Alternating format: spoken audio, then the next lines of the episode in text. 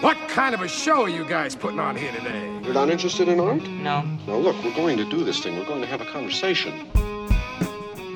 From Chicago, this is Film Spotting. I'm Josh Larsen. And I'm Adam Kempenaar. Say green. green. Green. Did you get that? That's good. Do you want to grab one with me? I'm Ant Man.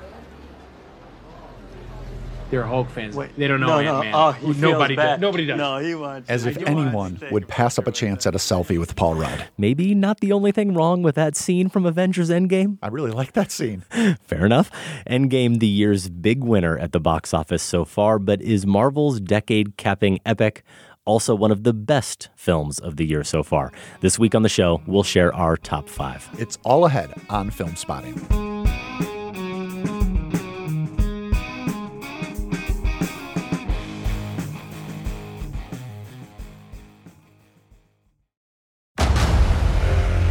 Discover why critics are calling Kingdom of the Planet of the Apes the best film of the franchise. What a wonderful day! It's a jaw dropping spectacle that demands to be seen on the biggest screen possible. We need to go. Hang on. It is our time. Kingdom of the Planet of the Apes. Now playing only in theaters. Rated PG 13. Some material may be inappropriate for children under 13. Welcome to Film Spotting and welcome back, Josh, from the family vacation, your trip to LA. Yeah, the West Coast treated me just fine. I uh, I did have to come back to Chicago for summer temperatures. Though. Right. little cool, a little cool out there. Yeah, that happens in LA. We've got a lot to talk about. Last week's Toy Story show with Griffin Newman, we argued with you in your absence about the ending of Toy Story 4. Now I know how Sam feels when we pick apart his Letterboxd uh-huh. reviews without giving him a chance Exactly. Yeah. We also need to talk to you, of course, about that LA trip, your meetup with film spotting listeners, and that credit card bill. Well, it was it was big, but let me say this: very responsible group. More people than Seattle. Lower bill. Lower bill. Yeah. My sense is, Josh, looking at your social media and how the meetup went, is that nobody has hit LA with such force since maybe Elton John at the Troubadour. I wouldn't know. I'm gonna have to take your word for it. We'll also hear listener picks for the best film of 2019 so far, but we're going to get the first crack at it. Josh, how easy or difficult was it to form this list? I don't know if it was easy or difficult, but it was a little weird. This year has been different in that I could give you a top 10 right now I'd be happy with, but just about all 10 of those titles are in flux. There's nothing that has just grabbed a hold of me. And I can confirm to you, I know no matter what happens in the next six months, this title or two are going to be on my top 10 list and pretty high up. So, for example, last time this year, I already had Isle of Dogs and First Reformed. Pretty much locks, both of those. And we'll get to five titles that I really like. I think people, if they haven't seen them already, need to prioritize them to get a sense of what the movie year, what 2019 is like. But things are going to shift more years than most. Things are going to shift while the aircraft is in motion. We'll mm-hmm. see where things fall at the end of the year. Give me a little leeway, I guess is what I'm saying, for maybe this number one pick, surprisingly, maybe falling to the bottom of my top 10 list when the year ends. Yeah, I don't think anybody out there will hold you to this. I certainly won't because I'm in a very similar position. Had a clear number one. And right now, of course, it would make sense for me to expect that number one to be on my top 10 list at the end of the year. But after that, I had seven films vying for the last four spots. I felt mostly the same about those seven movies, really could do them in any order. And ultimately, I did decide to use as a guide how these films really demand scrutiny and encourage conversation. Films that make you really wrestle with the art versus enjoying purely as entertainment, which isn't to say you can't or I didn't enjoy them as entertainment. I certainly did. But even trying to use that helpful guide, I realized that the other three movies that I left on the outside looking in also fit that criteria. Sure. So it was a little difficult. There's really only one film out of the eight that I considered that doesn't almost demand dialogue or force you to ask questions. So, again, a little bit of a running theme throughout my picks. And I'm a little bit worried too that not only are we approaching our list similarly, I wonder if we have three or so titles in common this year. That might be the case. I think, you know, we probably had two last year, I think for sure. The two I mentioned, I think Isle of Dogs Yeah. was at that point on your top five and First Reform. So it happens. Um, but we'll we'll hash out our differences on these, particularly because I agree a couple of these are ones you do have to wrestle with and people come away with having very different interpretations Mm-hmm. of. So, and I'm not talking about Toy Story 4. Well, that's one of my honorable mentions. So, Okay. yes, it does fit the bill. Not going to make your list. And as I just said, not quite going to make my top five. What is your number five, Josh? My number five is Diane. This is one we didn't talk about on the show. And here comes the sales pitch. It's a small, depressing movie that left me pretty wrecked, but I'm still going to recommend it. I'm going to encourage listeners who haven't seen it to track it down. It focuses on a 60 something widow, Diane, of the title played by Mary Kay Place.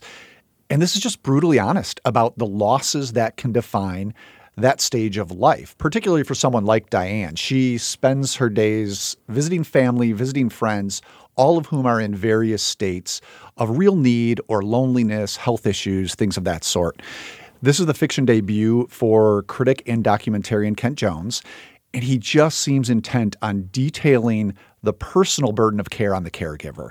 That's what we're immersed in here. Diane is sitting with people in the shittiest moments of their lives. And one detail I noticed is that in a lot of the scenes, she doesn't even bother to remove her coat because she knows she has to move on to go to someone else's house whose life is in an even shittier position. This hmm. is just her day. That's just me at any party I go to. That's why you leave your coat on? Absolutely. Okay. I'll remember that. No miracles happen in this movie. There are no personal breakthroughs. Spoiler alert. People keep leaving her. Death comes. Sales pitch gets better, right? Wow.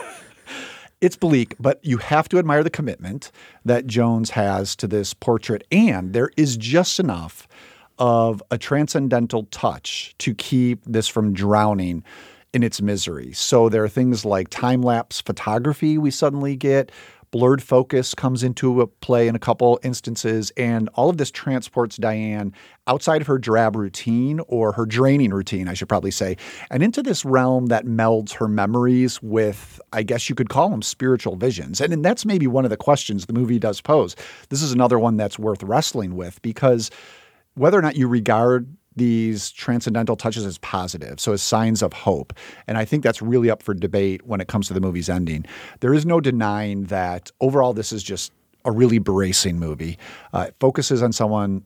Again, in a stage of life that the movies often ignore. So, th- this is, uh, in a lot of ways, familiar, but not always familiar on movie screens. So, Diane is now streaming. Also, I think it's in Oh, a it is? few select theaters. Oh man, if I knew it was streaming, I would have fit it in because it it, was might have number one on my list. Yeah, it might have been in the last week or so. Okay. Um, I just checked today to see, and it is available. So yeah, give it a shot. Um, stick with it. I think you'll be glad you did. Brian, look at me. You need to go back to the clinic. I just. I just need you to trust me. Please.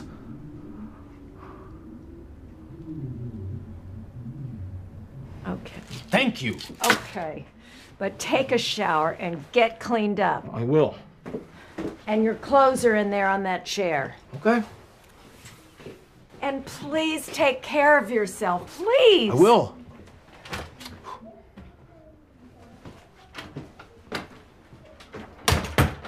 A note for listeners who may be curious about Kent Jones's work. He appeared on the show. I interviewed him back in December 2015 to talk about his movie Hitchcock Truffaut, and we shared on that show appropriately our top five film books. So you can find that in the Film Spotting archive if you are curious. It's funny, a lot of what you said about Diane actually applies to my number five, despite the fact that they couldn't be more different, including the reading of the ending, including the bleakness, including the use of the word transcendental. I think I used that word during our review, though you weren't here for this review. My number five is Claire Denis' mm. High Life, which was discussed on episode 724 of Film Spotting in April. Reviewed the movie with Scott Tobias, our resident Claire Denis Stan, and I interviewed, along with Scott, Claire Denis for that show. So if you missed it, definitely encourage you to check that out over at filmspotting.net. A movie about Monty, who is played by Robert Pattinson, who is a convict who has accepted a mission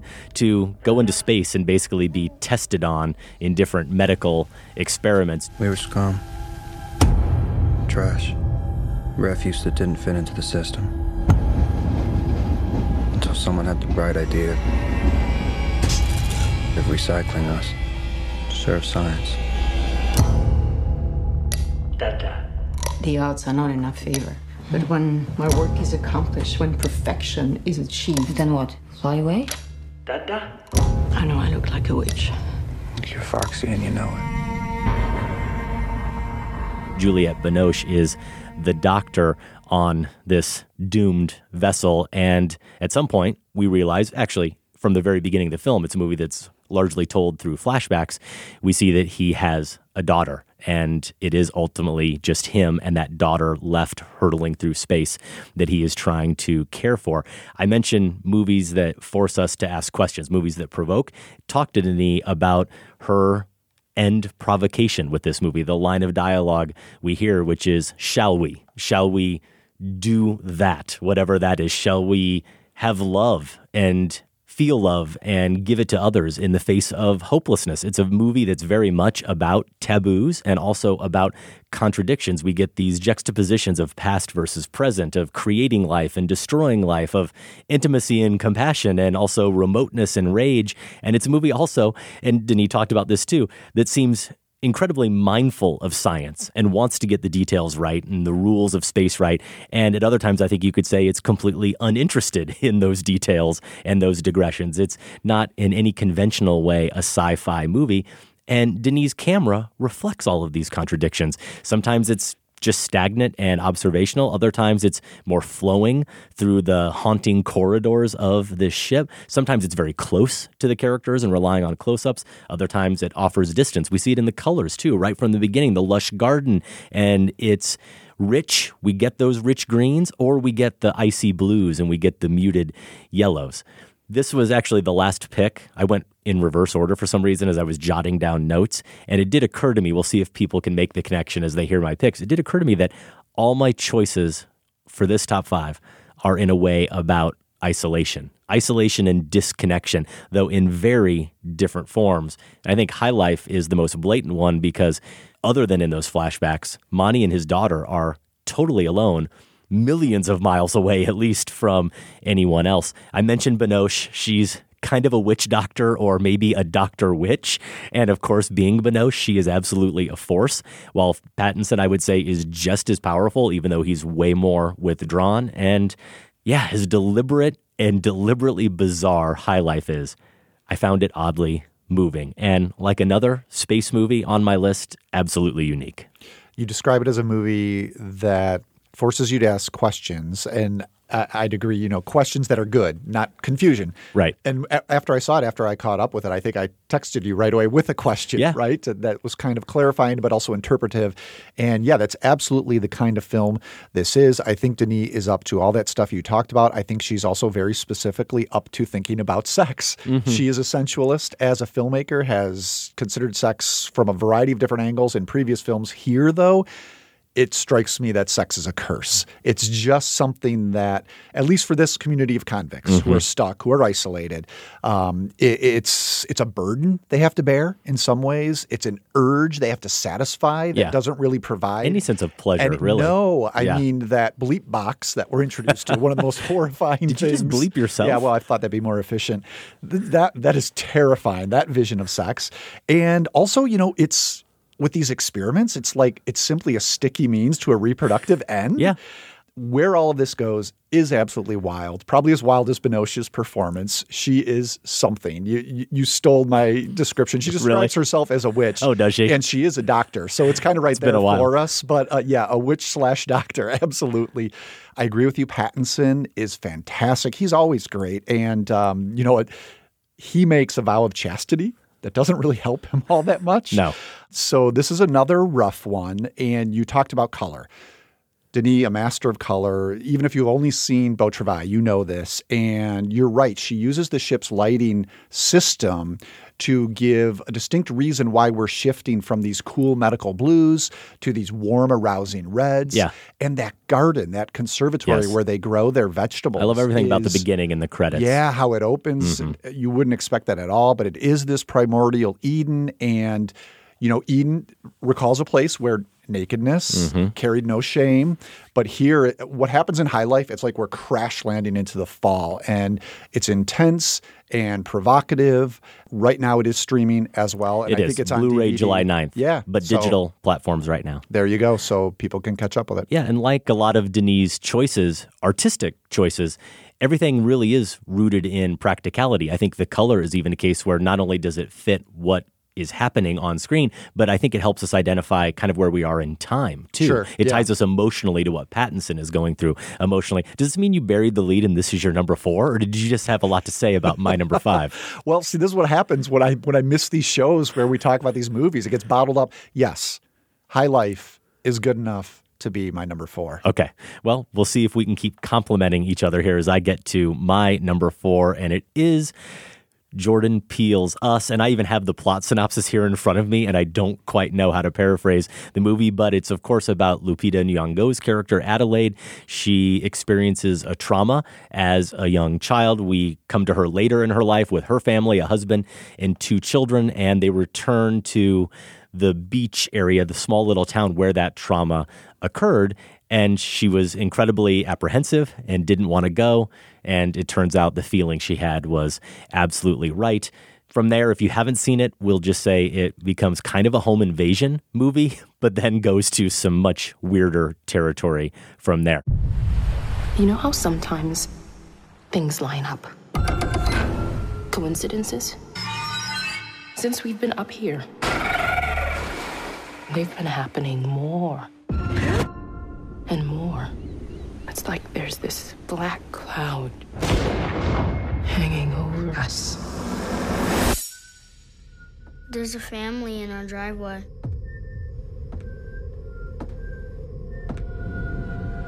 Who is that? Oh.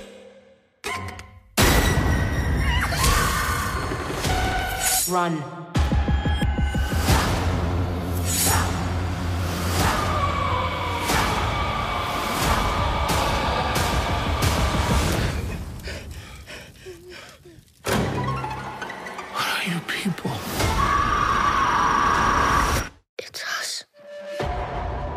Questions Has any movie this year provoked more theories and what it all really means discussion? I don't know if any movie in the past few years has really provoked this much theorizing. And without getting into spoilers, I remember our conversation. You read it as being about class inequality and a statement about the consequences of materialism and consumption, consequences that we deny every day that Jordan Peele here makes us confront. He makes us confront that usually on the other end of that, there is some kind of suffering.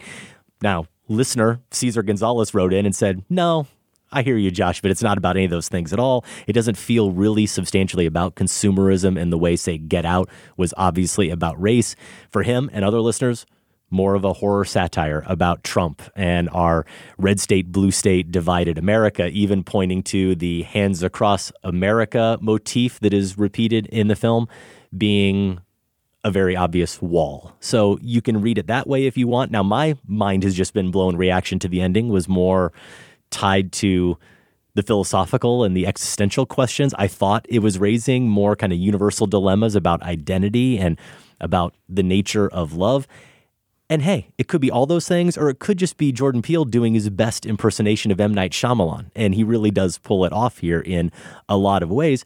I still haven't gotten to the bottom of Lupita Nyong'o apparently not being able to clap on the beat, which is a problem I had with the trailer because the whole trailer was built around that scene of them in the car, and I got five on it playing, and she's teaching her son, I think, in the back seat how to clap, and she's never on the beat. And I thought, well, did someone just never correct her, and she's just exhibiting her really poor sense of rhythm? And then you watch the movie and realize, well, no, that might even be a clue to something, right? And I think you could yeah, go that dancing way. around yeah, you could go I that way think- if you wanted to. Yeah, I think it is a clue. There's even a specific theory about the son and his tether, which is a subject that comes up in the movie that a listener named Barb in Madison, Connecticut wrote in with, and I've seen it pop up elsewhere as well, that just makes my brain hurt if I even start to consider it. And she wrote in a day or two later to say, you know what, here's another article that totally debunks the theory I shared two days ago. But I really love her closing line of the email. She said, Still, it's been a long time since I've cared enough to do the digging. Yeah, and that, that way to speaks to, this movie. It speaks to my entire list, and it sounds like a lot of yours as well. The only reason I haven't really started to dig yet beyond what we did during our review is because I know once I go down that hole, I'll never come out. And I'm a little bit afraid.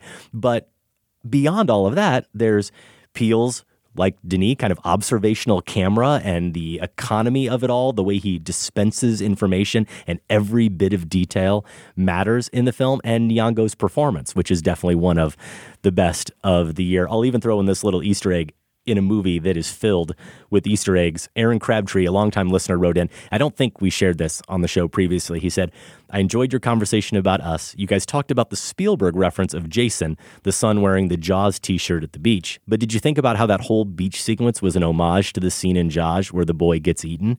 The editing where Jason wanders off and Adelaide starts to panic is pretty much identical. Also, the way Adelaide is not listening to Kitty and is Mhm. distracted the same as Chief Brody is distracted at the beach in that same scene. Just thought the reference was clever. It is indeed clever. The whole movie is clever. And I think, regardless of which allegorical reading you choose to latch onto, profound.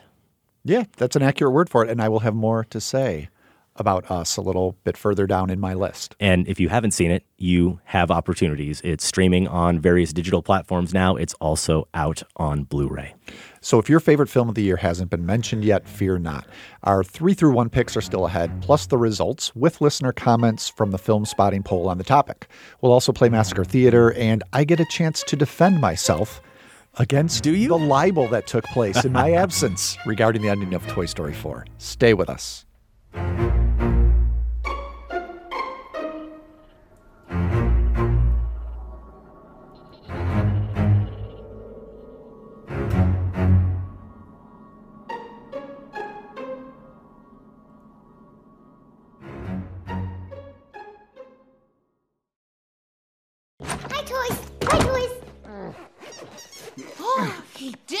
Kindergarten. I knew it. No, You're no, trying guys, to get listen. Bonnie in trouble. No, of course not. You could have been confiscated. What does that mean? Taken away. no! Or worse, you could have been lost. No, no, no, guys, listen. Bonnie had a great day in class, and we're going on a road trip. Road trip? Vacation! But then something really weird happened. Bonnie made a friend in class. What Oh, she's already making friends. No, no, she literally made a new friend. Hey, it's okay. Come on out. That's it. Come on, there you go. Ah, come on, let's get you out of there. You got this. Good, good. Everyone, I want you to meet Forky. You're listening to Film Spotting. That's a clip from Toy Story 4, everybody's favorite character, Forky. Last week on the show, we had a review along with our top five scenes from the Toy Story series. Now, Josh, you were not here for that review or that top five, but Griffin Newman from the Blank Check podcast filled in quite capably, a Toy Story fanatic. Pretty long show if you've heard the entire podcast version. I think, Josh, you're still making your way through that episode. Yeah, I'm, I'm whacking my way through, but have been enjoying what I've heard so far. So maybe well, you haven't even enjoying is Well, I was maybe gonna that's say maybe a strong, strong phrase. Maybe you haven't even gotten to the part where we completely prove you wrong. I have that Just completely happened. I- I dissect don't your think take on the ending. I don't think that's even in the No? bonus. Oh. Actually, that might exist somewhere in your head. So yeah, your Toy Story 4 review was evoked a couple of times. We basically threw you under the bus for completely, in our opinion, misreading the end of the film. And I really would love to give you a forum, but as we're diving in here, we can't get too much into spoilers. So how are you going to not only ably defend yourself, but do it without giving any details away? Oh, we're going to get into spoilers. Oh, so okay. yeah, th- that trap is not going to work. Hmm. So we'll, if you haven't seen Toy Story 4 yet, um, we'll give you a few seconds to to jump ahead. I don't think this will take too long uh, to undermine what you and Griffin said. I'll first begin by saying that Griffin was really great. Yeah. I mean, I felt was so terrible about missing this show. I love Pixar in general, as listeners know, and this series in particular. So At least there was someone who had such huge passion for the series in particular on, and he he had some great things to say. I'm only, as I said, through the review. Can't wait to jump into the top five and hear more of that. As far as uh, the ending, Mm-hmm. and here we'll start to get into some spoilers. I, I seemed to get the impression that you both thought my main concern was that Woody was no longer serving a kid, you know, kind of setting that aside from his identity by going off with here's the spoiler at the very end. Yeah. He chooses while the other toys are going back into the RV to return to Bonnie, go home, to go off with Serving Bo. a kid and being with his friends. Yeah, yeah. Well, okay, so there it is. For me, the kid part is important. Um, I, I do think that it doesn't mean that's what every toy has to do, but I think it's crucial to who Woody thinks he is, how he gets value, how he he feels like he's that's part of his identity. So it's not a false thing for him to enjoy serving kids. And I think this movie in particular, as all the others, have shown the value of that in characters like Forky and Gabby and so forth. But it's not all consuming for me that that's it's much more for me about the community. That's why as you guys referenced in in my review,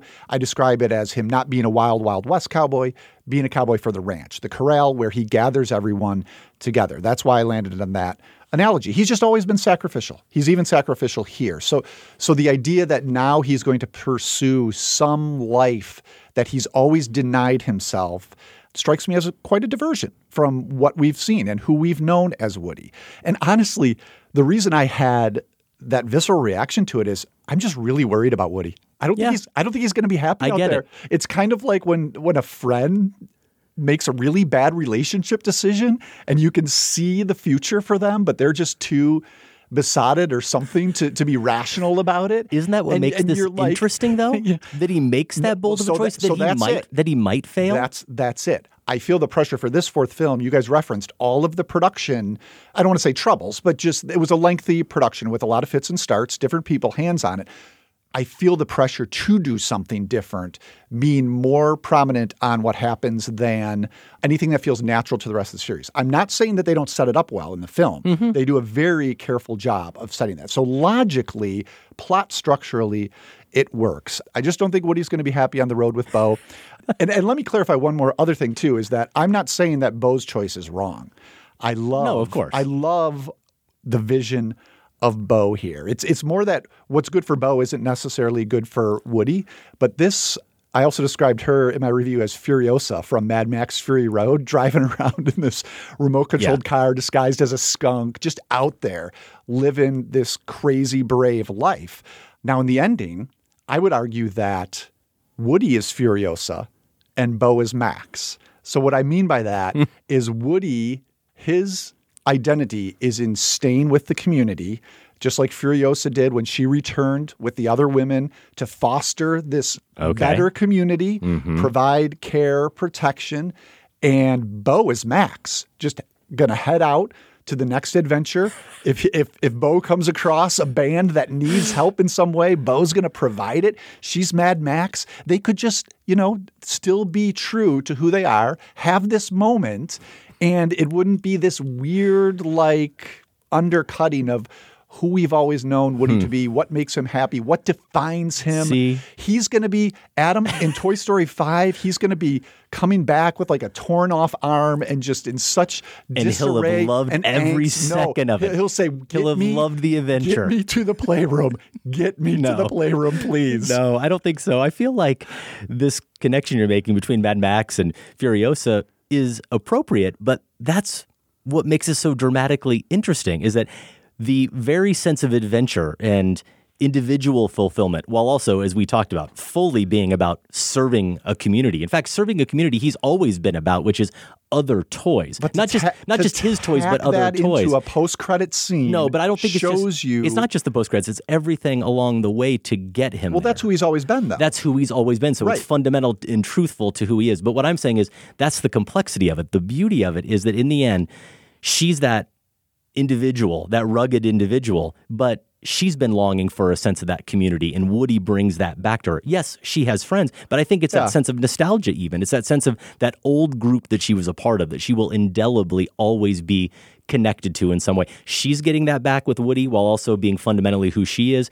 Woody's going to retain who he is, but also get to explore this other side of himself. I just love the fact that we get to see a new, every film has given us a different existential crisis for Woody. And at the end, he is now making the boldest choice he's made yet. And I kind of love the fact that I don't know how it's going to work out for him. But I do feel like it had to be that. I really like Griffin's reading too of it being almost like empty nesters where yes when he that really works early in right the review where the whole film talks- it's been about defining yourself through other people and at some point then going you know what i have done my service now how do i live when i can't Right. define myself that way that's a fascinating question i like the way the movie deals with it Griffin used the word retirement, and at the LA meetup, we were talking some Toy Story with the people who had seen it, and uh, I'm sorry I'm forgetting exactly who it was, but someone brought up that exact same word, who also liked the ending and said that they read it as a retirement story, which I can see. Mhm. I, I think you could still have explored that without making this drastic of a difference in suggesting that this is what Woody is really always meant to be. That that to me is like too much of a turn. See, I don't read it as if it's saying he's always meant to be that. I don't. Well, I definitely don't read it. That's kind of how you guys way. were talking about is that he had been denying himself. Yes. And here we come back to this idea of it doesn't mean you have to fulfill all of your own personal dreams and desires to fulfill your purpose. It's back to Woody being a sacrificial character and someone who who exists for the community and for the children he serves. Now, in Toy Story 4, he may have to give up the leadership role. I think that's very interesting, interesting. in itself that he's going to have to once again address he's not necessarily the favorite toy. Sure. He's not necessarily the sheriff, but he's still, I feel, is meant for the community. Right. But you are maybe taking the word denial a little bit too strongly. It's denial in the same way as parents. We've lived for our kids, denying a certain part of ourselves, but never regretting a second of it. Never saying along the way, man, I really wish I was leading a different life. But it's when you get through that life, you then say, okay, now, now what choices do I make? I've had my choices essentially made for me my whole life. And Woody has throughout all the films. He's always known what his constant is. He's always known it. And I love the fact that finally at the end, to go back to us a little bit, he's untethered. But you don't. But you don't. ch- You don't change what um, provides you fulfillment. And I guess that's. I don't think he has because he's I'm still making. helping toys. Well, again, and here we're back to the he's only helping toys because they drop those scenes at the end of the credits. But he also doesn't me, have a choice. It feels what like a choice does he have? It's like is he gonna is he gonna go back? Is he going to go yes, back? If yes, the he's movie ends back with him where getting he's always, in the RV, always been fulfilled. What and a bad ending that would have been. fulfilled in a new, different way with a new role within that community. But I really think it's glaring that all of this sense that he's still going to serve toys is not saved for the climactic moment of his choice. It's suggested by every choice Bo makes leading up to that. That that's the life he's he's joining. That's what she kind of does. Yeah, not, she rescues these misfit toys, and he does that as well throughout the Right, film. That's right. still his character. I'm just, Yes. I'm just saying the decisive moment for him is not rooted in the possibility of caring for other toys. It's rooted in more of the romantic element that has been laid out in this film with its cold open and in the few touches in the previous yeah. films. It's and putting a lot I, of weight we see that. it differently. It's a- we, we disagree on the weight of the romance, but that's fine. The weight of the romance We is all about that decisive moment. All of the visual information we're given is that his choice is driven by Bo. Then to in the end credits, by what Bo represents, then say not Bo herself. that's not how that moment plays. That's how I watched it. And then you're watching it through the lens of the end credits, where you're like, No. oh, No, in the moment, watching it through Woody's eyes. that they're together. I watched it save through Woody's toys. eyes. I just feel it's a failure of the film if you have to provide that much motivation in an end credits sequence. And let me back up here because I I, I want to like I know you said it was a positive review. Thank you for that. but but- this is in this case, whenever I have a quibble with something that a movie that I otherwise enjoyed, it comes across as I hated the movie. Like Toy Story 4 quite a bit. And I'm with you both on Forky, absolutely. And I think that character alone justifies making a fourth film, I would say. I could have used more of Forky as well, as I think Griffin Mm-hmm. suggested too. Have we done it? Have we Sure. have we spent Sure. enough time on Toy Story 4? Have we derailed the show enough with that spoiler-filled segment? Everybody can come back into the fold now like Josh wants Woody to. If you want to hear last week's episode, you can check it out at filmspotting.net or wherever you get your podcasts. Toy Story 4 is of course out now in wide release and yeah, really do recommend that show mainly because of Griffin's enthusiasm for the films and that top five, which was really one of the most fun for me over the years of doing the show. A couple quick housekeeping notes for our Chicago based listeners. We have advanced screening and sometimes run of engagement passes available very often at filmspotting.net. You just have to click on events at the top of the page. Currently, we are offering passes to Toni Morrison, The Pieces I Am. It's a documentary that presents an artful and intimate meditation on the life and works of the acclaimed novelist.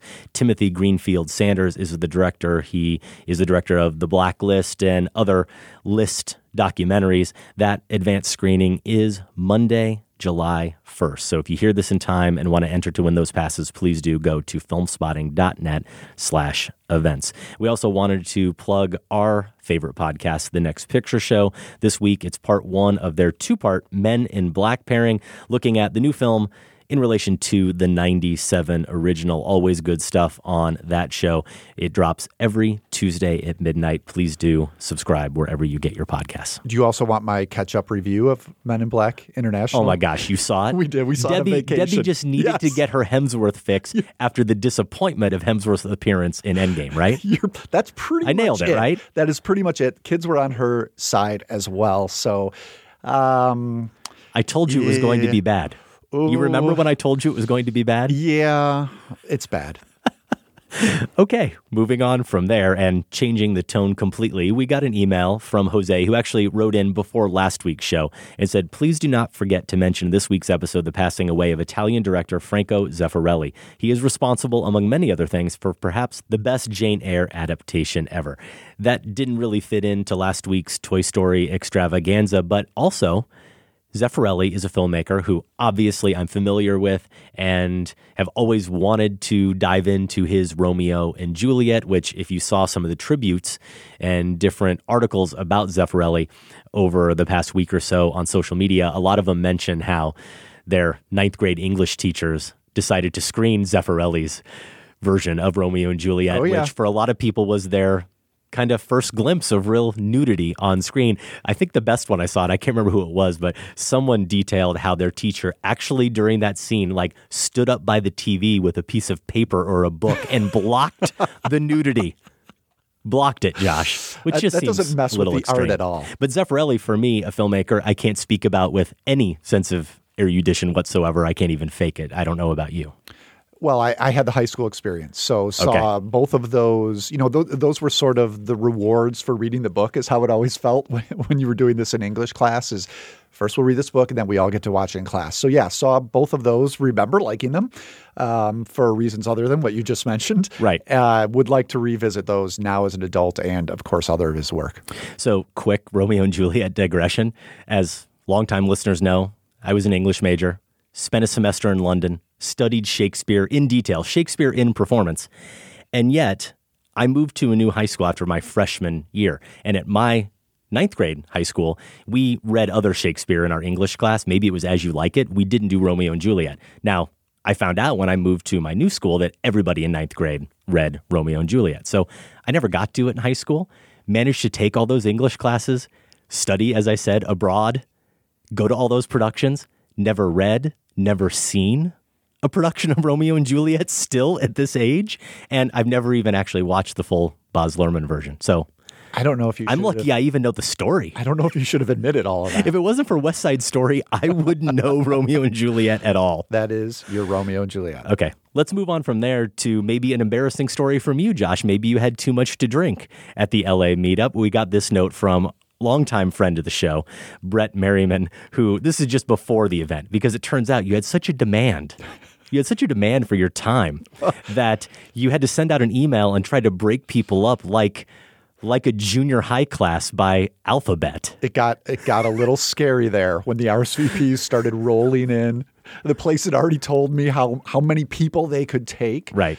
Turned out to be quite a bit more who RSVP'd. I love Brett's tweet. He said, In short, we're going in shifts. Listeners 05 to 09 get private time, 10 to 17 get a round of beers. If you began listening in the last 18 months, I'm sorry, you have to park the cars. Which you should have done that. which is in LA is important. Parking is. is. a pain, real pain. So thank you, Brett, for setting that up.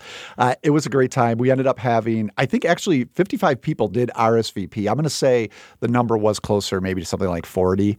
Well, after you made it tough on them and gave them shifts to appear in, Talk about a way to squash the excitement. It's like the only way this is possibly going to work is if we do break up. But yeah, who wants to get that email? Like, come if your last name is during this time. It worked. Met a lot of both, as Brett suggested, longtime listeners and new listeners. Um, lots of conversation about the show, of course. People still big fans of Massacre Theater. Uh, a lot of film spotting madness talk as well.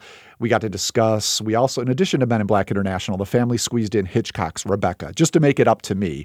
Uh, no, I think they all like that better as well. So we talked about LA's repertory scene, which is one of the things that makes me the most jealous of the people who actually live there. And yeah, we talked about Toy Story 4. So what's very cool, especially when you get a group this size is that uh, you know people kind of group up their little pockets and you see strangers just bonding over movies and i think if if they were if i'm remembering our conversation right brett and jason you probably know this they met at a film spotting meetup does that sound right it does absolutely sound Okay, right. yeah, and they've that- been very good friends since Yes, and like- friends that I visit whenever I go back to LA. Yeah, well they're, they're my best friends now so i just Oh. wanted to so jason I'm- eakin and brett merriman and and, and Just you're out gonna- sorry you're just out going to step away from the mic.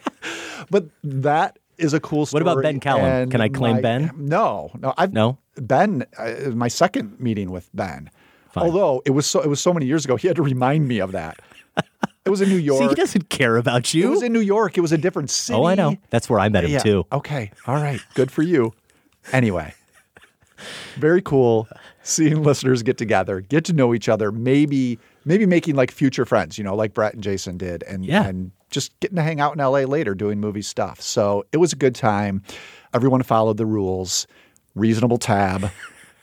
Please don't take my film spotting credit card. I won't take it away. I'm so glad you had a great time out in LA. With that, speaking of Massacre Theater, maybe we should play it, Josh, because last week on the show, we not only just thoroughly debunked your reading of Toy Story 4, but also Griffin acted you under the table, redoing your scene. It was really just a lot of insults for you. I haven't gotten to that yet. Oh. And now I just don't think I'm going to bother with the rest of the show. This is, of course, the part of the show where we perform a scene and you get a chance at winning a film spotting t shirt. A couple weeks back, Josh and I, followed by Griffin and I, massacred this scene. What's happened to you, Dewey Cox? Stay out of this, Darlene. You're driving away the people who love you most. I don't need anybody, Darlene. All I need is my music. This ain't about your music, Dewey. It's about the drugs. Honey, I told you I'm gonna quit again. Just as soon as the record's done, whenever that might be. Look, you can't rush a masterpiece. You need to take a break, Dewey. You need to clean yourself up. Otherwise. Otherwise, what? Otherwise, I can't be married to you no more.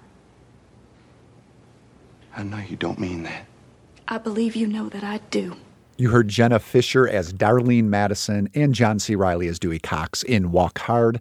It was written by Judd Apatow and Jake Kasdan, directed by Kasdan, and that massacre was part of a show a few weeks back now when we had a review of Jim Jarmusch's The Dead Don't Die, along with Adam's interview with the creative team behind The Last Black Man in San Francisco.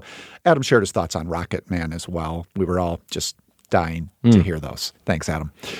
There's always some tie in between the show and the Massacre Theater scene, of course, so let's see how listeners did making the connections. Nick Colucci from Buffalo, New York said the most obvious connection is that Walk Hard spoofs the genre of one of the movies reviewed in this week's episode, Rocket Man. Another connection is that in Walk Hard and Rocket Man, the two main characters' careers are affected by the Beatles. In Rocket Man, Reginald Dwight gets the latter half of his stage name, Elton John, by looking at a picture of the Beatles, specifically John Lennon. In Walk Hard, Dewey Cox is introduced to LSD by the Beatles, which sends his career and personal life into a downward spiral, which leads to the scene that is featured in Massacre Theater. There you go. Your friend Albert Malafront from Pasadena, California, Oh, yeah. Hey, writes in and says, Props on you both for almost selling this as Ray or Walk the Line, but the you can't rush a masterpiece line tipped me off. As far as connections go, Walk Hard is a send up of musical biopics like Rocket Man, whereas The Dead Don't Die is a send up of zombie films. Walk Hard may be more of a straight up parody, but they both exhibit that meta self awareness. Taron Egerton, who plays Sir Elton, starred with Elton John in the Kingsman sequel along with Julianne Moore. We're really getting in deep here, Josh. Moore, of course, starred with John C. Reilly, aka Dewey Cox in Magnolia and Boogie Nights. Dewey Cox performed a cover of Starman by David Bowie, who was a frequent collaborator of Iggy Pop, one of the stars of The Dead Don't Die. Wow. I'm excited to hear what other connections there are, Albert says. I could not figure out why the names were changed to Reggie and Reba, so I appreciate the cleverness there. Thanks for the great show. I wish I could answer that part. That was our producer, Sam, who, well, I know why he changed the last name of Reggie to what he did. I don't know why Dewey became Reggie, but Reba kind of works as a country music name. Sure. Yeah, so I'm I'm, sure I'm just going, going. with that. And I think Sam just liked the name Reggie. It's kind of a fun name to say. We also heard from Sean Means in Salt Lake City, Utah. Walk Hard had a cameo by Ghostfaced Killah of the Wu Tang Clan. And in The Dead Don't Die, there's a Wu Tang themed parcel service. Wu PS. Yeah. And RZA is the delivery guy. Love that touch. Wow, well done, Sean. David Driscoll in Washington, D.C., sending in a personal tie in. When I attended a Tom Waits concert at the Auditorium Theater in Chicago back in 06, John C. Reilly was sitting in the seat in front of me, dressed from head to toe in complete Waits garb slash costume, including the thick beard and a hat exactly like the one Waits was wearing on stage. The resemblance was so uncanny that on the way out after the show, people started approaching Reilly asking him to play additional encores and wondering how he had teleported from backstage to the orchestra section. It was pretty amusing. That's fantastic. And exactly what we were going for. One more here from Andre Cadeau from Charlottesville, Virginia. What a treat to get two renditions of the same scene for Massacre Theater. The first one with you two was pretty run of the mill in terms of voices. Josh was obviously the guy in the scene, and Adam was the gal. The second one with Griffin Newman and Adam was far more experimental. To play a scene from Walk Hard, the Dewey Cox story as Miss Piggy and a Southern Kermit the Frog really pushes the envelope. Well, now I do want to hear it. Yeah, I mean, now you have to. Reach into the film spotting hat, Josh, and pick out this week's winner. The winner is James Cottrell, who notes that he's formerly a wandering Nebraskan. Which means we don't know where he is right now. I hope he has a P.O. box so we can send him his very own film spotting t shirt. He's like Woody. He's out there wandering. That's it. Just unhappy. That's it. Yeah, looking, miserable. Looking, looking at Just- Bo over his cup of Uh-huh. coffee. What? What did I do? Email us, James, and tell us if that's the life you're leading. Feedback at filmspotting.net. Yeah. And how did I know what to say? The words were written down for me in a script. How did I know where to stand? People told me. We are really going to put the massacre into Massacre Theater as we get to this week's scene. No way this can be good. No, I mean, just not even remotely close and actually totally embarrassing. Potentially offensive? Potentially offensive. Okay, I mean, good. we could cause an international situation here. I think you started out. I guess I'm going to give you the action and I'm going to try to discover an accent as we go. Uh, I'll give you a second or two. Thank you. Okay. And action. Hey, pardon me for asking, but who's that little old man? Uh, what little old man? That little old man. Oh, that one's my grandfather. Your grandfather? Yeah, That's not your grandfather. it is, you know. But I've seen your grandfather. He lives in your house. Uh, that's my grandfather, but he's my grandfather as well. How do you reckon that one out? Well, everyone's entitled to two, aren't they? And that's my other one. We know that, but what's he doing here? Well, my mother thought the trip would do him good. How's that? He's nursing a broken heart. Ah, poor old thing. Hey, mister, are you nursing a broken heart? He's a nice old man, isn't he? He's very clean. And scene. You, the last syllable. You Just the it. last. I Yeah, got it. hey. I got it finally. That's okay. it. Great. We did, for the people who really know this scene, we did commit some kind of heresy by combining two voices. We ruined the art. yeah, I think we probably It's did. like holding up a piece of paper in Mm. front of Romeo and Juliet, is what we did. If you know what film we just massacred, email the movie's title along with your name and location to feedback at filmspotting.net. Your deadline is Monday, July 15th. The winner will be selected randomly from all the correct entries and announced in a couple of weeks. Hi, Adam and Josh in Film Spotting Land. This is Joshua Youngerman, friend of the show, calling from Brooklyn, New York, with my favorite film of the year so far. Surprisingly enough, I think in a year where we've gotten such visionary work from directors like Claire Denis with High Life and then also uh, Little Woods, which features Tessa Thompson, my favorite film of the year is actually Wild Rose, directed by Tom Harper. Yes, the story of a country western singer from Glasgow. I think the film features a bravura knockout performance from Jessie Buckley in the lead role as Rose Lynn. And I also think this is as much a study of the working class and the struggles of the working class as it is a rags to riches uh, music film. And I also think, like a film I love, Eight Mile, it's much more a film about taking responsibility than it is about someone making it big in the music industry. Looking forward to hearing your picks and looking forward to the show. Take care.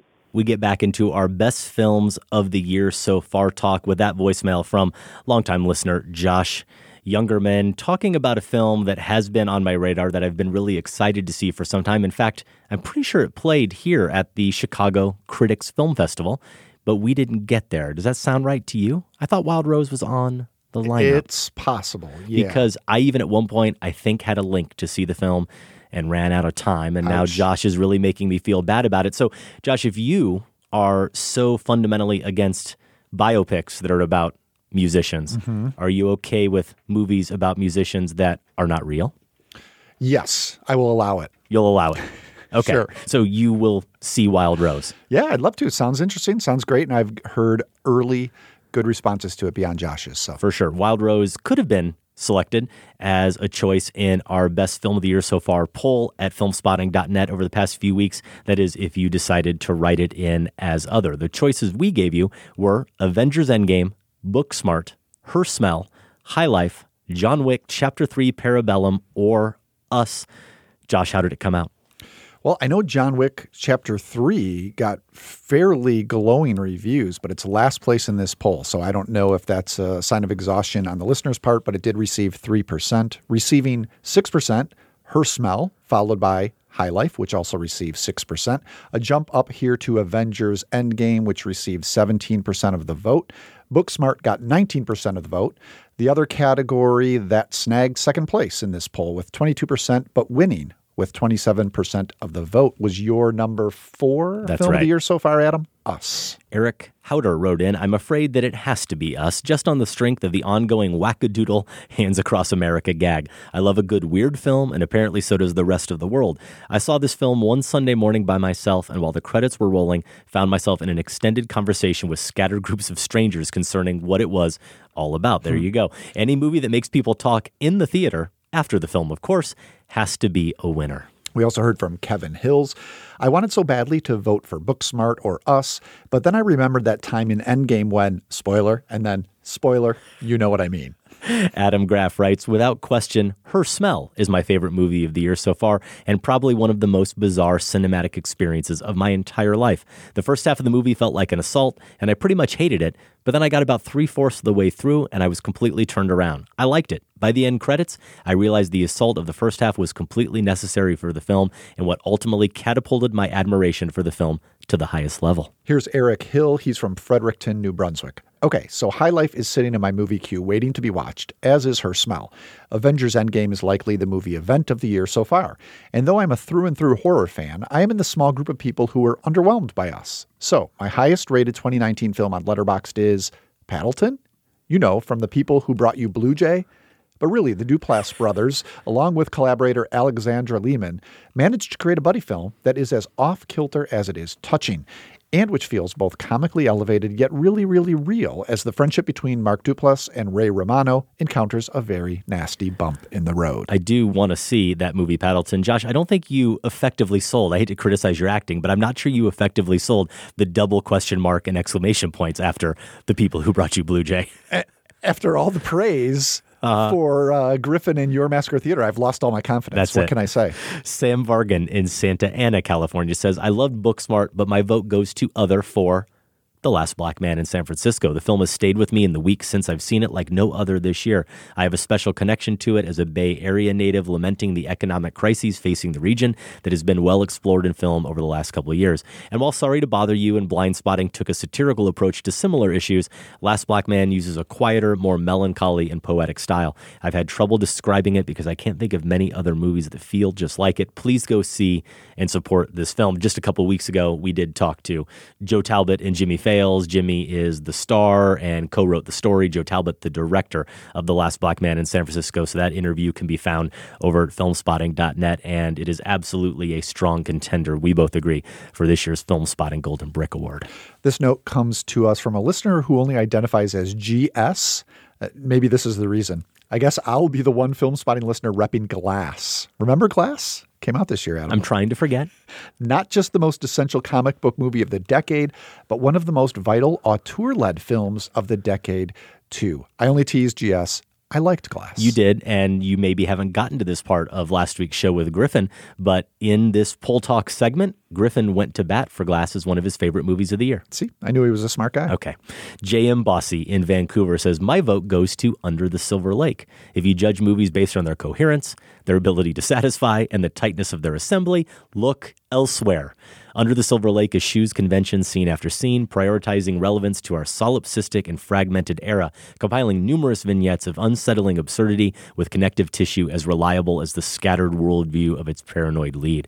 I love this prose. The exemplifies issues of toxic masculinity, self obsession, celebrity worship, nihilism, and conspiracy fixation, all while directly telling an inquisitive audience the more you examine, the less meaning you will find. Nothing I have seen this year does more to exemplify our time in history than this tragically overlooked masterpiece. Wow. Well, I will say, if you've been on the fence about Under the Silver Lake, and I liked it, but Yeah. not as much as this, uh, that's a very convincing description. Also, another plug for the next picture show because when they broke that down, I appreciated it a lot more afterwards. Here's Sean. High Flying Bird by Steven Soderbergh is the best so far this year. Shot on an iPhone 8, this movie looks spectacular, plus the writing and acting are second to none. Wonderful movie, pushes boundaries creatively, and is just damn satisfying. I'm definitely a fan of the Soderbergh. A few more here from listeners. John Newfree says, my vote goes to the stunning documentary Apollo 11, vivid cinematography, a tale more heroic than fiction, and some amazing wait, was that? crowd reaction shots made for the most riveting experience I've had in the theater this year. Still need to catch up with that one. Here's Shane Brashear. My vote is Rolling Thunder Revue, a Bob Dylan story by Martin Scorsese. I think that's the full title. Dylan's been a chameleon, a charlatan, a medicine man, a shaman, a wizard, a deceiver, and a thief. And you see all these personas on display in this. All these Dylans weaving in and out of each other, ducking and weaving, and ducking and dodging. It's almost more of a mockumentary than a documentary. But regardless over whether or not you're sore about being bamboozled for two and a half hours, the music during this period of Dylan fervency makes the whole thing worth it. It's electric. Shane is absolutely right there. We may hear a little bit more talk about Rolling Thunder Revue a bit later. Dan Carmody says Chernobyl over everything else, but in film, it's Booksmart, followed by High Life and Her Smell.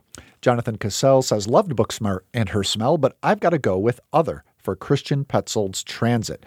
Painfully evokes an omnipresent feeling of insecurity and effortlessly translate a historical timeline onto a modern setting. Alex goes to bat for Gloria Bell, says the movie flew so far under the radar this year that it's almost like it never came out, but it did, and it's a shame that more people aren't talking about it. Led by an especially impeccable Julianne Moore with fantastic supporting performances by John Turturro, Michael Cera, Brad Garrett, and so many more, Gloria Bell's cast turns out to simply be the icing on the cake of a fantastic film.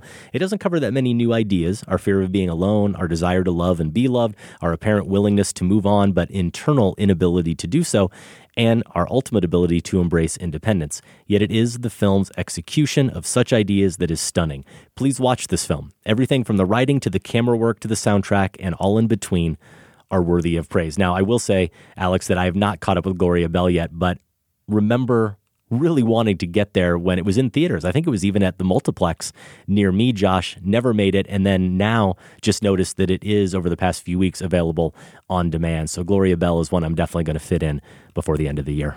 One last note here from Thomas Kuzmarkis. From the choices provided, I picked Booksmart. However, the film that gave me the most cinematastic experience so far this year was Terry Gilliam's The Man Who Killed Don Quixote. To see a filmmaker finally fulfill his dream and to have that film be such a wonderful piece of work was amazing. For me, the one to beat for 2019. That's another one that's now available on demand that I do hope to catch up with soon. I love hearing from listeners, love getting their great insights and getting their choices for best film of the year. But talk about spoiler alert. I think they probably took, between all of that feedback, they probably took every film the two of us are going to mention. Are you going to sneak in something think- that didn't come up? I think my number two hasn't come up yet. Okay. Yeah. Well- Unless unless I just uh, phased out there, which is always possible with one of those comments. Maybe so. We're going to get back into our countdown. You've heard our number five and number four picks. Josh, to recap, yours were? My number five was Diane, and my number four was High Life. My number five was High Life, and my number four was Jordan Peele's Us. What's your number three film of the year so far? I'm going to follow the lead of a listener we just heard from, Sam Vargan, who chose The Last Black Man in San Francisco. I do have that at number three. You know, I think if if some of the best movies bring a fresh lens to our familiar world, so look at something familiar in a different way, that's exactly what writer star Jimmy Fails and the director Joe Talbot do here. We built these ships, dredged these canals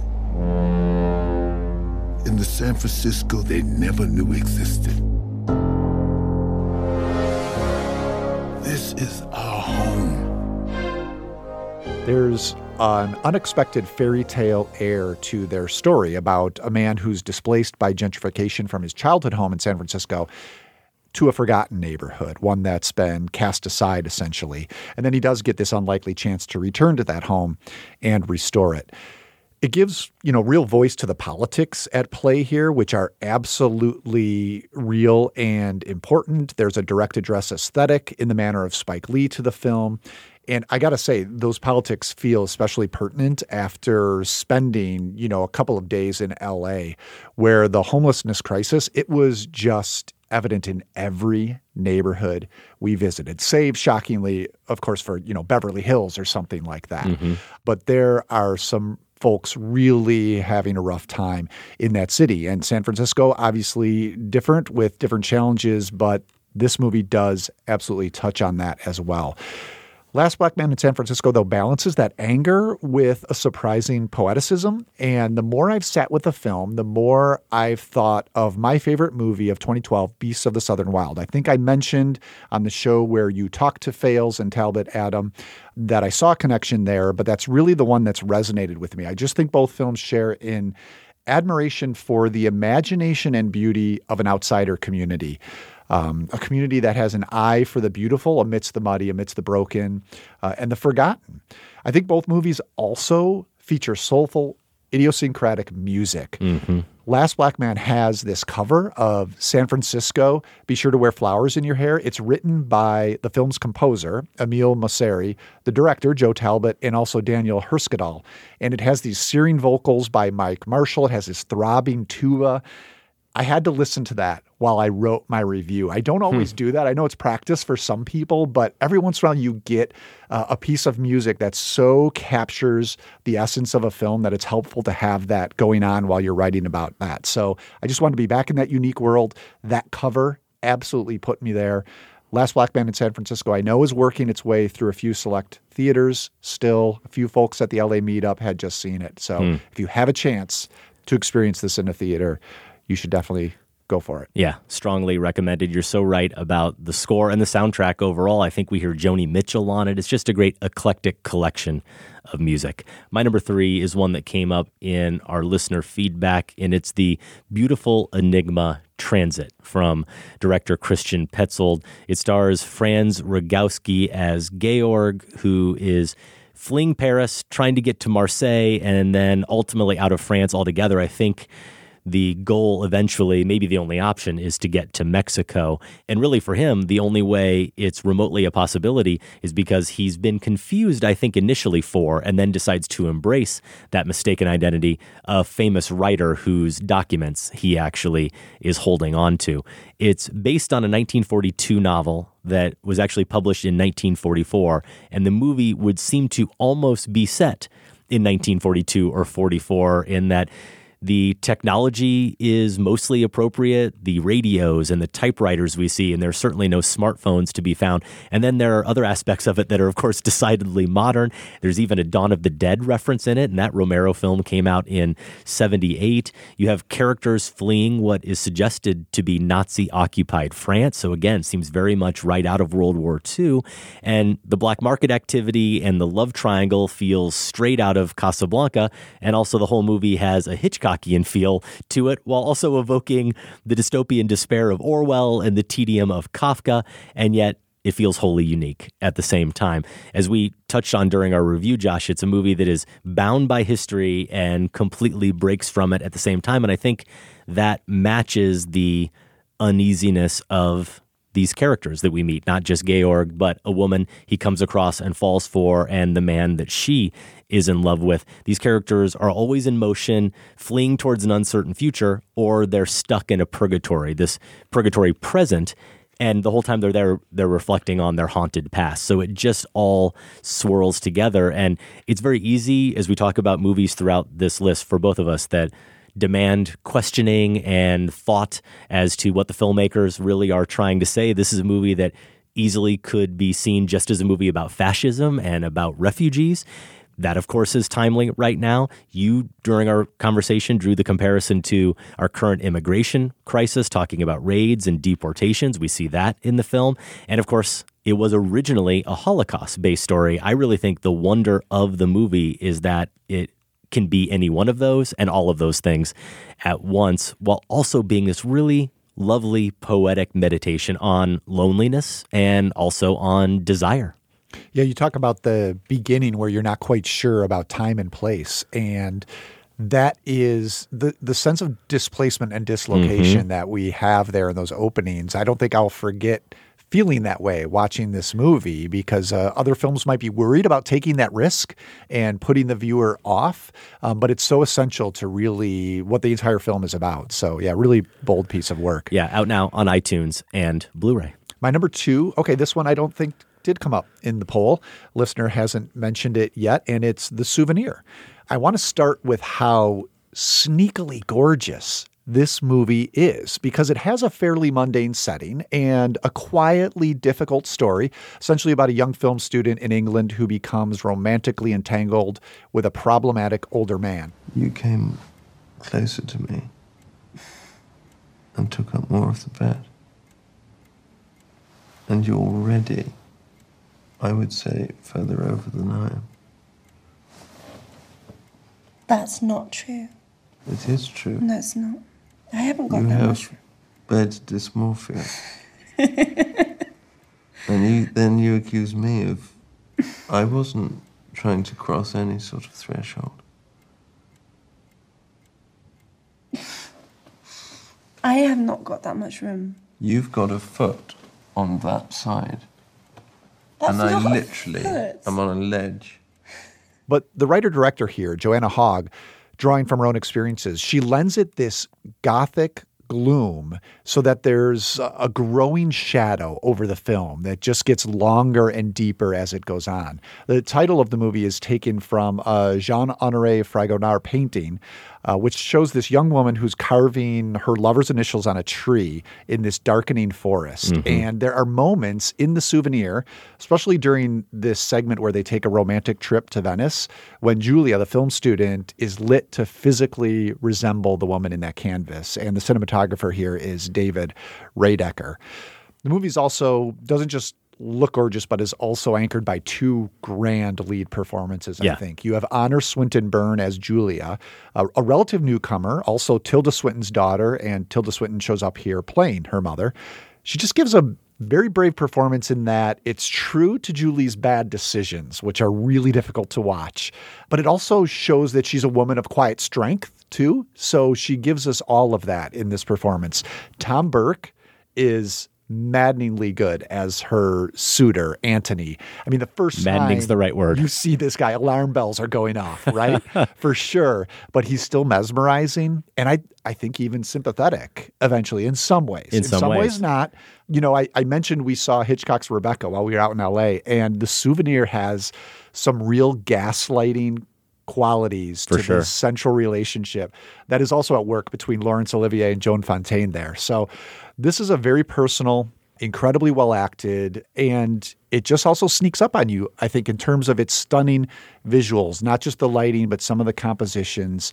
Definitely one to see. We'll see where it lands at Mhm. the end of the year for me, but Yeah. right now it's pretty high up there. So I actually did just catch up with this movie. Nice, yeah. Finally. It's still in select and, theaters. Yeah, it is. And I came across a quote from David Edelstein because they recently did their best films of the year so far, the different Vulture critics, and the souvenir on the list. He wrote, At times the film seems too distant, but it's never obvious or banal. Hogg convinces you that incoherence is the only honest way to tell a story with any emotional complexity. Hmm. And I think for me, my initial reaction to the film is that that's absolutely what Hogg is going for. It's a matter of whether or not you're fully convinced by that. And maybe I wasn't. Now, I'll be a bad critic or I'll be a truthful critic and confess that I've been bad. I think I had four drinks before I saw this movie. that's that's yeah, just a fact. Probably over my limit. That's just a fact, and I probably should not have done that. But you know what? I agree with a lot of what you said about the film. Definitely do want to see this movie again before end of the year. The performances are really something stellar to watch, and I do think that getting back to that idea of incoherence, where I completely do agree with Edelstein, is in how fascinating it is to watch the movie begin one way, thinking it's going to be one type of film. It's going to be very much a movie about the making of a movie. It's going to be about this kind of personal Yeah, it journey. starts that way. Right. Through this art project that she has and the story she wants to tell. And the way the movie gets derailed, the same way her life gets derailed Exactly. by this man. Yeah. It's appropriate. Yeah, It's it absolutely appropriate. Yeah, and I think the phrase you quoted said emotional complexity in Mhm. Edelstein's review. I would say emotional honesty is is kind of what Hogg is going for here is just trying to capture partly what her own experience was like and only giving us that. You know, not worrying about any sort of value judgments on Right. the choices that were made on either of their parts, but putting us right back there where Julie is in the Mhm. film. And you're right, the way you're describing that he takes over the film, takes over her life, is accurate as well. So Yeah. it does set us up. I don't think it's ever incoherent, but it definitely takes that turn. Well, I mean, incoherent might be a relative scale, but there are parts of it that are definitely difficult to latch onto. And in some ways, that's very thrilling. And I would even go back to what you said about the lover character that we meet.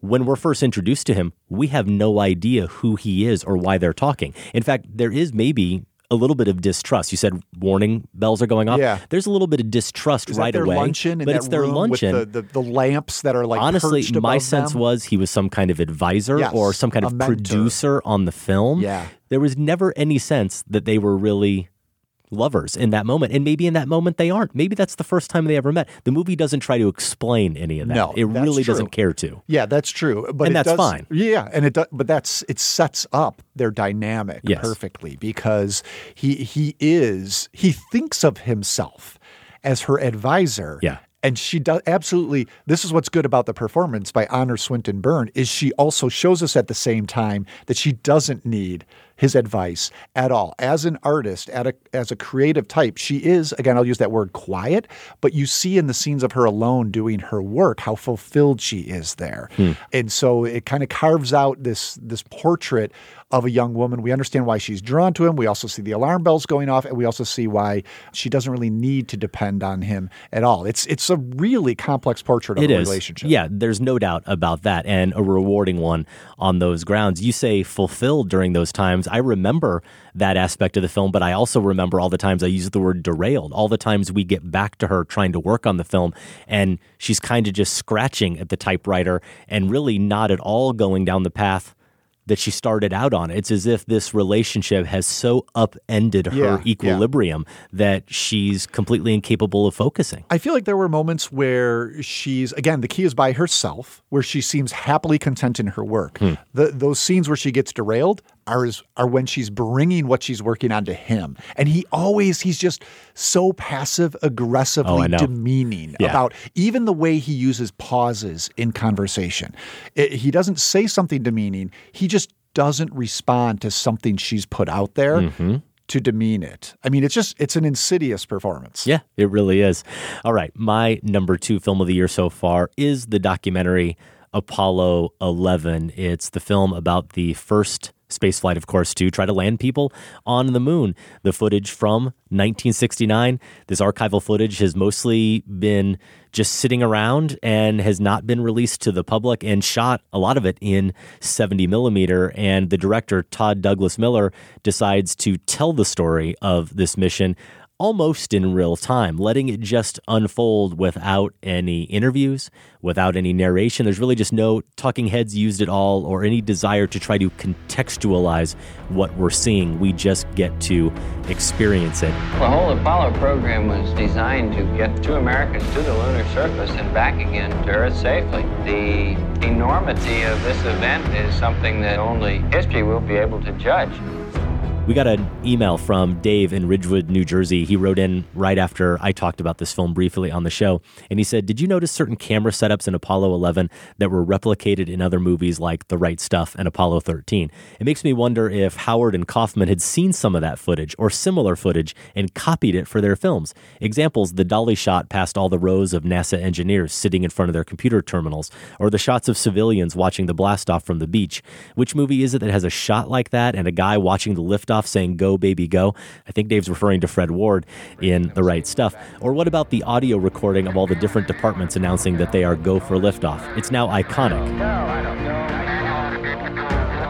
It's funny to think that some anonymous cameraman developed a few setups that would then become the visual language for all future movies about spaceflight. Dave's right, of course, that we've seen this story before, more or less, many times. And in terms of footage and technique, this is a movie that arguably could have been made exactly the same way the year it was shot in 1969. And yet it does feel so vital because the director lets the urgency of the footage and this feat really speak for itself. The Ringer just this past week, Josh published an article that was their favorite scenes of the year so far, and they had a scene from Apollo 11 that I was so glad to be reminded of because it's not one of the big set pieces of the film at all, but it really is this wonderful, kind of atypical moment for the movie and a real bit of filmmaking ingenuity. The writer says because there's no narrator, director Todd Douglas Miller has to show the audience how everyone must have felt at the time rather than tell. He deploys a simple but handy editing technique early in the film. With the three astronauts, Armstrong, Aldrin, and Michael Collins, in a contemplative state ahead of launch, the documentary deploys flash cut flashbacks to show their respective journeys and what they're leaving behind. Moments like Aldrin in a fighter jet or Armstrong's LLRV crash and scenes of Armstrong with his young daughter, who died from cancer at age two, quickly hit the screen. Obviously, some liberties are taken. We don't know that Neil Armstrong was thinking of these things at the time, but the montage emphasizes the gravity of the situation and the unprecedented stakes these men were facing. The calculations for the moon landing were done with pencil and paper, for God's sake. Certainly, I talked about this when I brought up this movie a few months ago. That sense of accomplishment of all of these people having to do these absurdly complicated jobs perfectly in order to pull this off really is something you never lose sight of watching the film. But I didn't even think about it at the time, that moment that the ringer talks about in any way suggesting what the astronauts were thinking in that moment. And it goes by so quickly. But really, as a viewer, I was recognizing that there is one limitation, even early in the film, one limitation of this chosen approach, not having narration or any interviews, is not being able to fully contextualize who these men are inside Apollo 11. Not just as astronauts or professionals, but who they are as men. Nobody's there, of course, to tell us what Buzz Aldrin was really like or what Neil Armstrong was really like, but their actions and their personalities all come through in the communication we hear throughout the movie. I do think it's all we need, but I think that's partly because of this early flash cut montage. It goes by, like I said, in just a flicker, and yet it takes them out of these suits.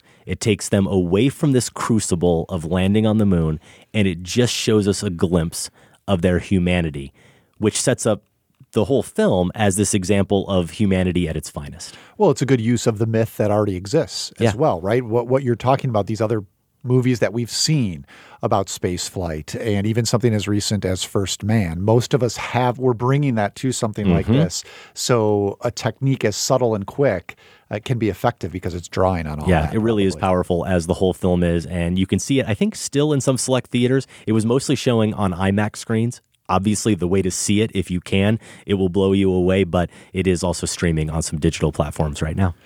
All right, at number one, Number right one. now, I've got a film that's already made it to your list. It is Us, and you touched on this a bit. One of uh, the listeners in the poll comments talked about their experience discussing this film afterwards, and I just think there's probably not a more exciting filmmaker working right now than Jordan Peele. Uh, That doesn't mean he's the best. Uh, it doesn't even mean that Get Out or Us are among the very best films we've gotten in the last few years. Maybe Get Out might be. I guess you might be able to make that argument.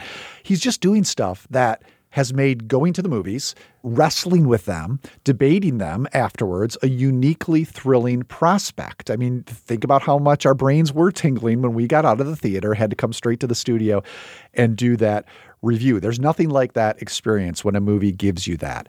And I think Us is maybe especially exciting in that way because there hasn't been quite as much consensus about it, either, you know, on what it means, but also on how successful it is in communicating what it's trying to do. I do land on the fact that it's this prophetic horror fable about the vengeful rise of the have nots. So I do see it like Get Out in a lot of ways as socially conscious horror. But with that double shadow family, I absolutely see your reading too and the psychology that's at work Mhm. here. You know, it's just Peele's terror is visceral, but it's also psychological at the same time. So this is uh, it's identity dismembering in all the ways you can think about that phrase. That's what this movie is doing. And you talked about it, but Lupita Nyong'o has to be mentioned as one of the, if not the main reason this movie ultimately works. Well, and I said performance, but it's performances. It's double performance and both are so good and they're so good together in what they add up to. She's just stunning as this a shaken affluent American who looks in the mirror and sees this broken ballerina that's coming to kill her. And putting all of Hmm. that together at the same time is an incredible feat that uh, I just haven't seen, even in other double performances that we've gotten. So, again, back to what I said at the top, I don't know where else is going to be on my top 10 list at the end of this year.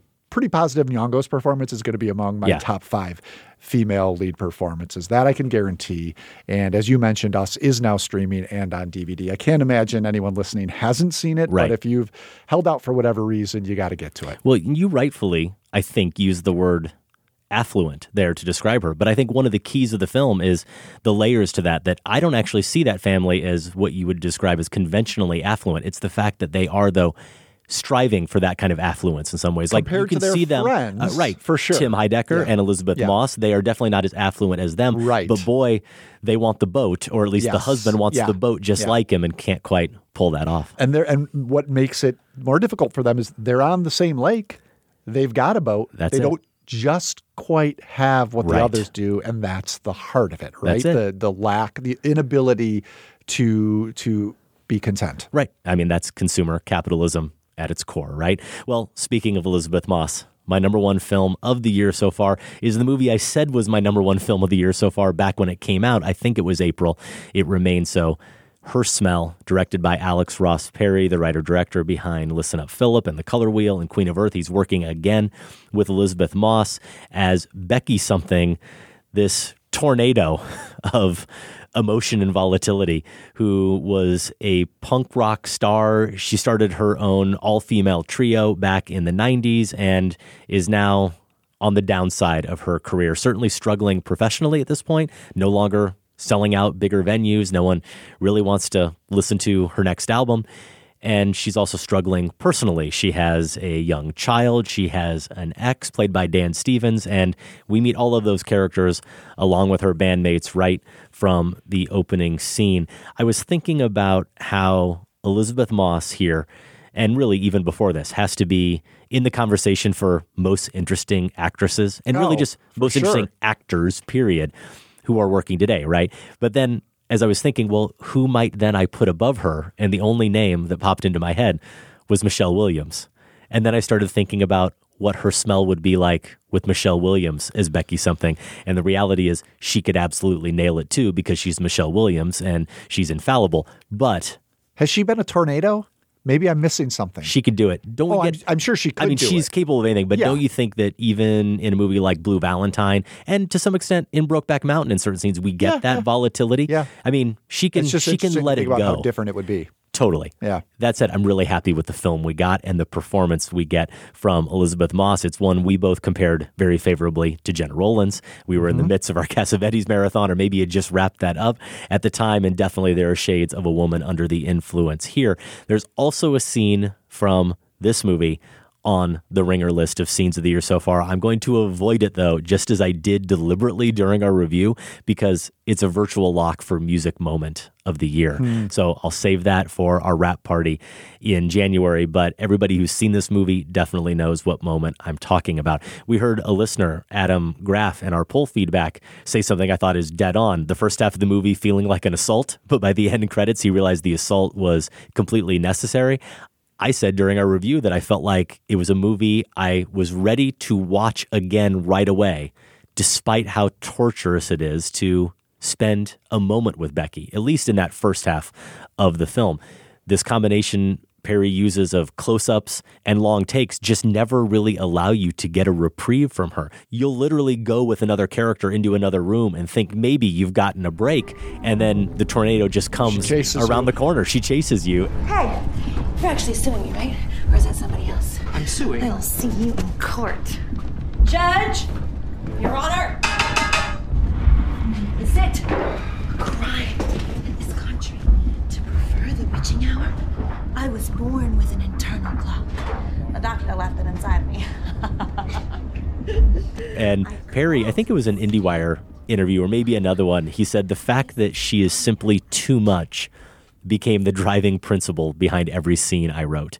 And you definitely get that sense, but I think what really makes this movie stand out is Perry's ability to capture that excess so unflinchingly, but still allow for vulnerability and some delicacy, even. I mean, that's really the trick of the movie. And it really comes through mostly in that second half. And even in that second half, where she's a much calmer, more rational human being, one who also, we should say, isn't high on drugs at the time. This is a movie that we could spend our entire time discussing it just focusing on its portrait of addiction. Sure. Right? It's that kind of movie too.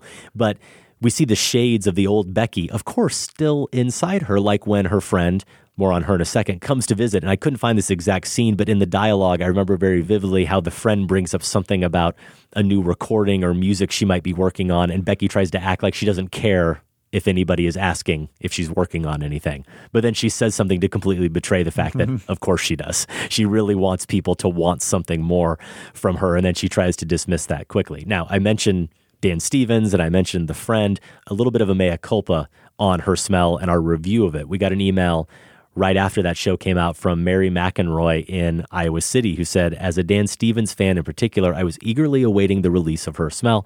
I realized it would be a standout vehicle for Elisabeth Moss, but remain interested in how Stevens is doing with his movie career, embarked on after he abruptly left surefire fame maker Downton Abbey. I listened to the review of her smell from Josh and Adam and heard nary a bit about any other performance except Moss's. Is hers that much of a commanding role that all others fade into the woodwork? Could be, I guess. Having not seen it, I can't say one way or the other, but I would have liked a line or two on someone else's performance in the movie. I guess I'll need to wait until it comes to Iowa City and judge for myself, and that's probably the best way to find out how Stevens and the rest fared.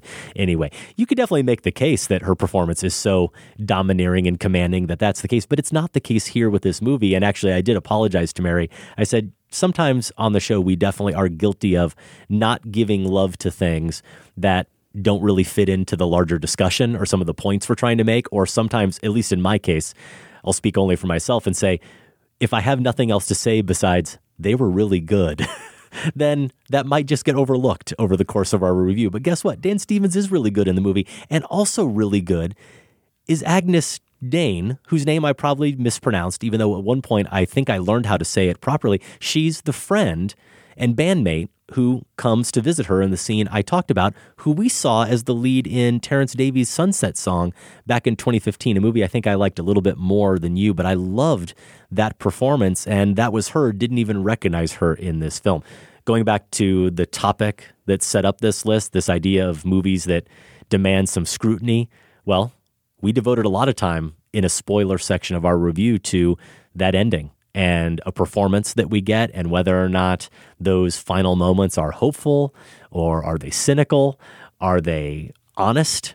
Are they all of those things? The movie was great before that for me, and it just got even better with the way it all comes together.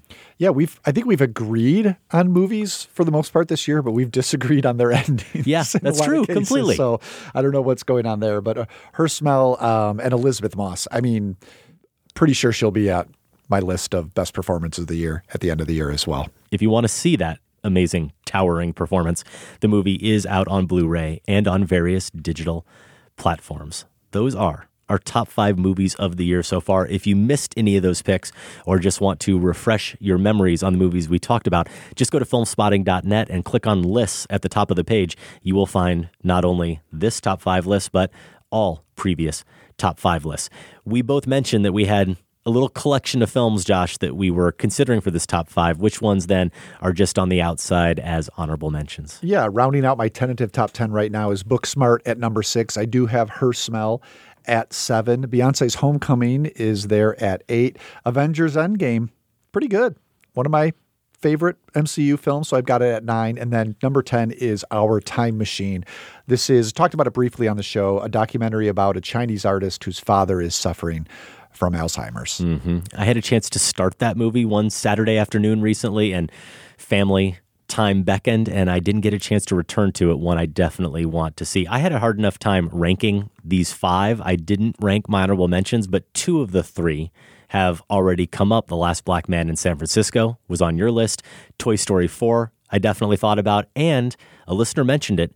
The Rolling Thunder Revue, a Bob Dylan story by Martin Scorsese. That's the movie I probably would have at number eight right now, which you can see currently on Netflix. And I'm not yet sure what I make exactly of this mix of reality and I suppose fantasy, which I didn't even cue onto at all until about three quarters of the way through the movie when an actor appears on screen playing a character from another movie that's not oh, even a Martin Scorsese movie. And when that happens, then you go, oh, okay, Scorsese's up to some funny stuff here. And those shenanigans make sense with this guy who was always kind of both the the fool and philosopher and court jester, right, of music, of rock and roll, Bob Dylan. So I don't begrudge it, even if I'm not completely sure what to make of the fakery that we get. What I do know, and the listener said this, and I'm not even someone who considers himself a huge Bob Dylan fan, but the performances that are captured here during this Rolling Thunder Revue, this time in the mid 70s when Dylan just set out with a bunch of different artists. They kind of joined him on the tour. He was literally driving the RV and they would just show up in different towns and kind of put a show on wherever they could put a show on. Definitely smaller venues, not arenas, and by all accounts, not a commercial success at all, but artistically, absolutely one.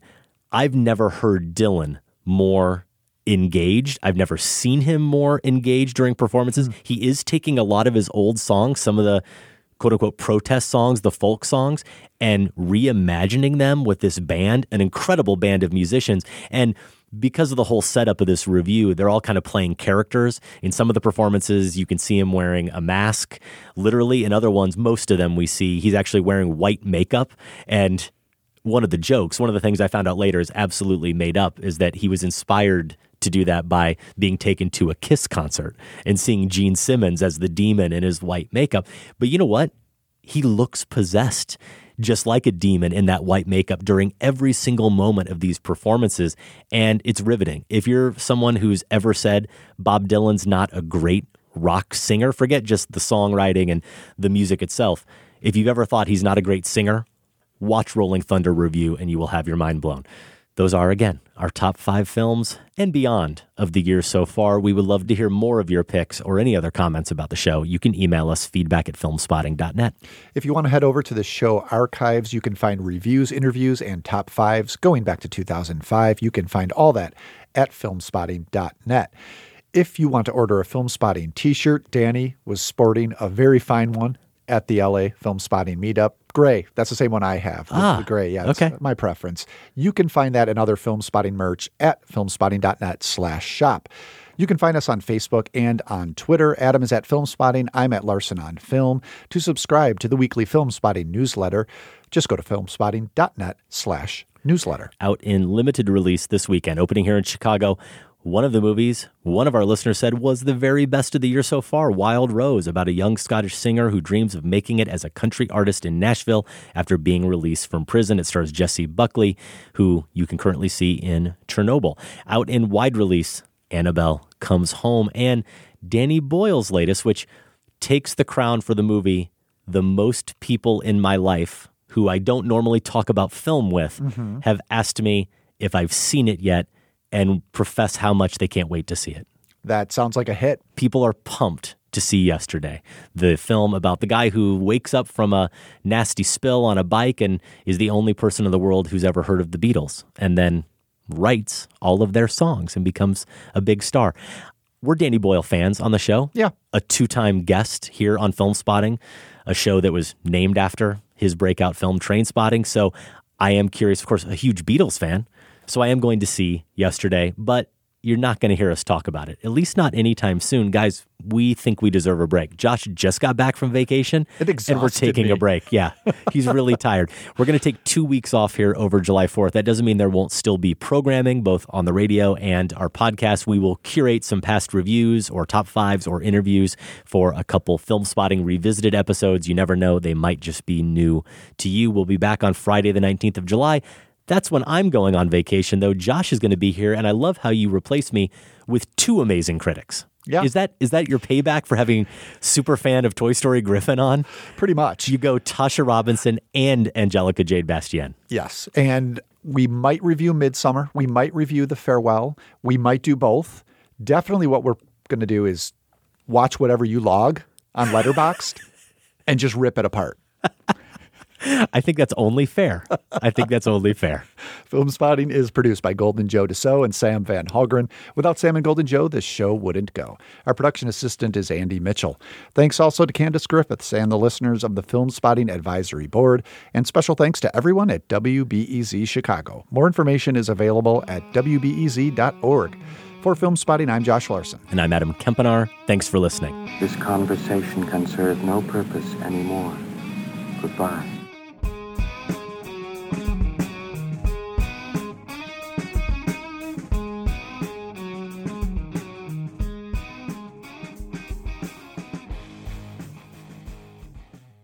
Film Spotting is listener supported. Join the Film Spotting family at filmspottingfamily.com and get access to ad free episodes, monthly bonus shows, our weekly newsletter, and for the first time, all in one place, the entire Film Spotting archive going back to 2005. That's at filmspottingfamily.com.